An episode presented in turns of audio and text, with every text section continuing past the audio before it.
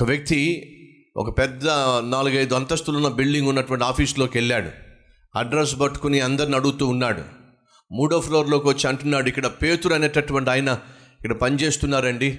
ఆయన ఉన్నారా? అని అడిగితే అందరూ అంటున్నారు లేరు లేరు లేరు అని చెప్పి. లేదండి ఇదే బిల్డింగ్ కదా? అవును ఇదే బిల్డింగు. మూడో ఫ్లోరే కదా? అవును మూడో ఫ్లోరే. మరి అడ్రస్లో ఆయన పేరుంది కదా? ఇది మూడో ఫ్లోర్ కదా? పేతురు గారు పనిచేస్తున్నారని చెప్పంటే లేదంటారేమిటి? లేడయ్యా ఇక్కడ పనిచేసే పేతురు లేడయ్యా.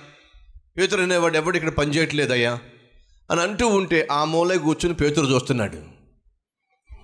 వీళ్ళ మాటలు విని అర్థమైంది. ఎవరో నా కోసం వచ్చి ఉంటారు మా ఊరోళ్ళో లేక మా బంధువులు అని చెప్పేసి. పేతురు అనే ఆయన ఎవరు ఇక్కడ పనిచేయట్లేదని చెప్పాను అంటుంటే ఏమయ్యా నీకు మధ్యాహ్నం పోయిందా? నేనున్నానుగా పేతురుని ఇక్కడ. లేడని చెప్తావేమిటి? జవాబిస్తున్న వ్యక్తి అంటున్నాడు అయ్యయ్యో మీ గురించి కాదని ఇతను అడుగుతుంది. పేతురు అనే ఆయన ఇక్కడ పనిచేస్తున్నాడు కదా ఆయన గురించి అడుగుతున్నారండి.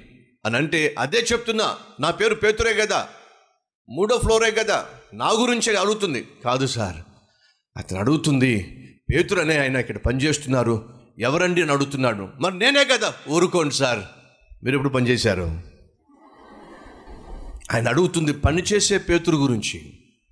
ఇక్కడ పేతురు అని ఒక ఆయన పనిచేస్తున్నాడు కదా అని అడుగుతున్నాడు. పనిచేసే పేతురు గురించి అడుగుతున్నాడు. మీ గురించి కాదు. మీరు ఎప్పుడు పనిచేస్తారు సార్? ఎప్పుడు చేసినా ఎప్పుడు చూసినా కునుకుపాట్లు పడుతూ ఉంటారు.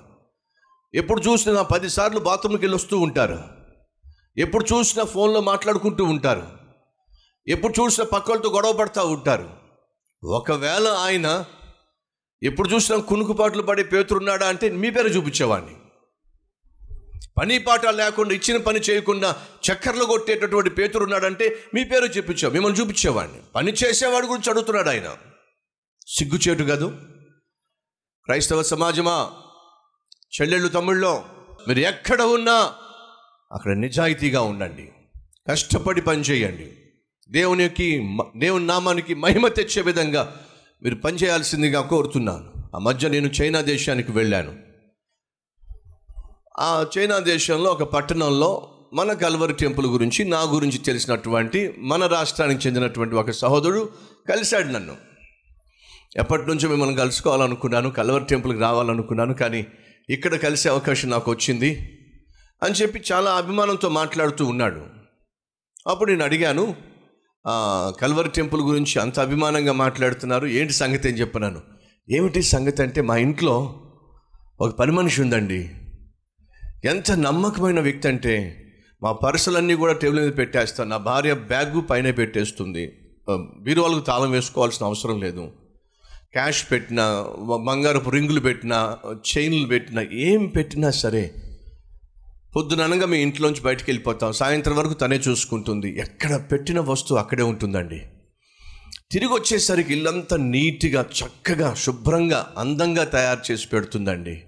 ఇప్పటి వరకు ఒక్క రూపాయి మిస్ అవడం కానీ ఇప్పటి వరకు ఒక చిన్న సిల్వర్ ఉంగరం మిస్ అవడం కానీ అసలు మేము చూడలేదండి.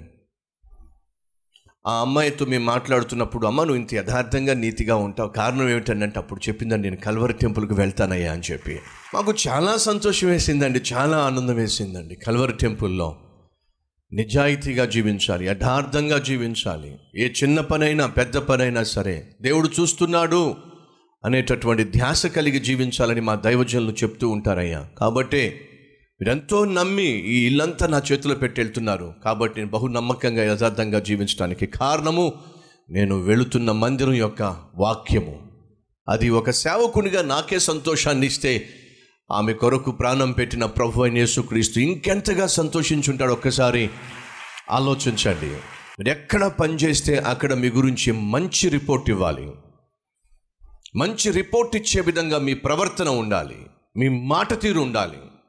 మీ వేషభాష ఉండాలి. మీ ఆత్మీయత ఉండాలి. మీ పనిలో నిజాయితీ ఉండాలి.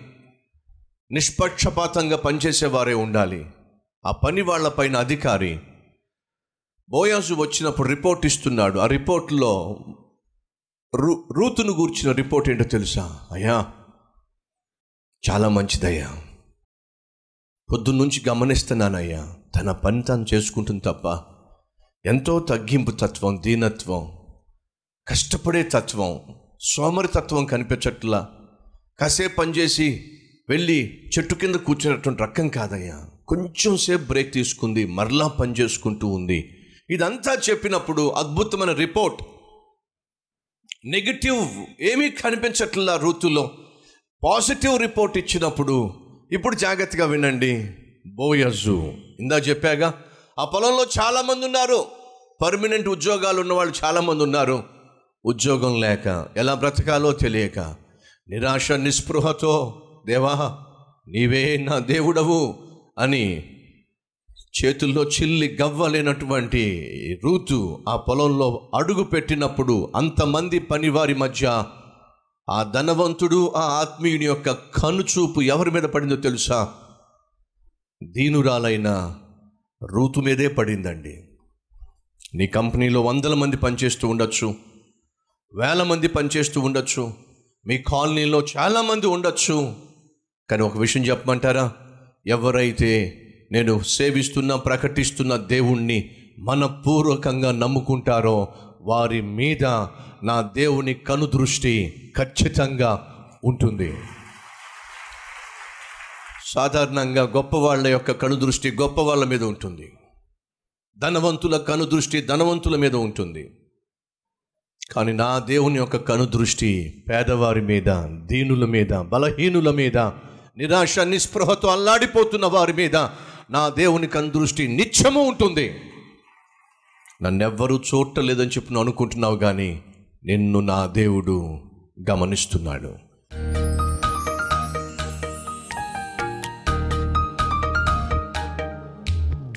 మహాపరిశుద్ధుడు అయిన ప్రేమ కలిగిన తండ్రి సూటిగా స్పష్టంగా మాతో మాట్లాడినందుకు స్తోత్రాలు. వెత్తబడిన ఈ వాక్యాన్ని ఫలింపచేసి రూతును కనికరించినట్టుగా దర్శించినట్టుగా నేటి అవసరాన్ని తీరుస్తూనే భవిష్యత్తును గూర్చిన భరోసా ఇచ్చి బోయాసు ద్వారా రూతు జీవితాన్ని ఏ విధంగా నాయన ఫలభరితం చేస్తున్నావో ఫలింప చేస్తున్నావో ఆ మోడు బారిన జీవితాన్ని చిగురింప చేస్తున్నావో అలాగే ఈరోజు నాయన మోడు బారిన జీవితాలను చిగురింప చేయండి ఏ ఆధారము లేక నిరాధారులుగా ఉన్న వారి జీవితాలను ప్రభువ మీరు ఆధారమై వారిని ఆదరించండి ఆశీర్వదించండి. అలాగే నువ్వు కోరుకున్నది ఒక్కటే నా మాట విను అంటున్నావు. నీ మాట వినే మనస్సు మాకు దయచేయండి. మా భవిష్యత్తు అంతటిని కూడా ఆశీర్వాదకరంగా మార్చమని యేసుక్రీస్తు నామం పేరట వేడుకుంటున్నాం తండ్రి. ఆమెన్.